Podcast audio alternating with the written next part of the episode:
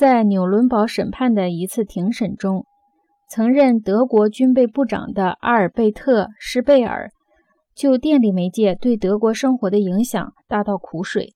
电话、电传、打字、电报机和无线电收发报机使最高层的指令直接传达到最基层。由于指令背后的绝对权威，他们被毫无批判地执行了。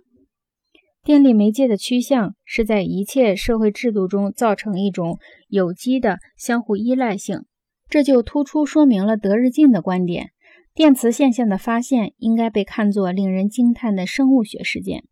如果说政治和商务制度借助电子传播呈现出一种生物学特征，那么像汉斯·谢耶这样的生物学家认为生物是一种通讯网络，也就不足为奇了。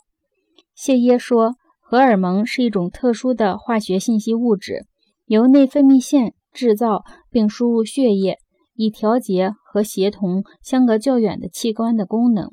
这就是电力媒介形式的特点。它使单音步骤和专门功能的机械时代走到尽头。它有一种直接的解释：过去的一切技术，除言语之外，实际上都使人的某一部分肢体延伸，而电力媒介却可以说。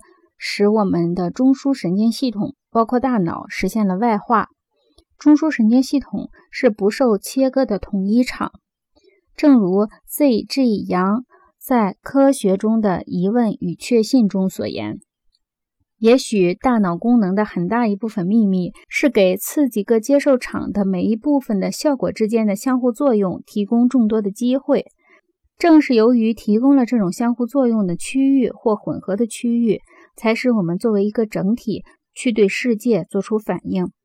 在这一点上，我们大大的胜过了大多数动物。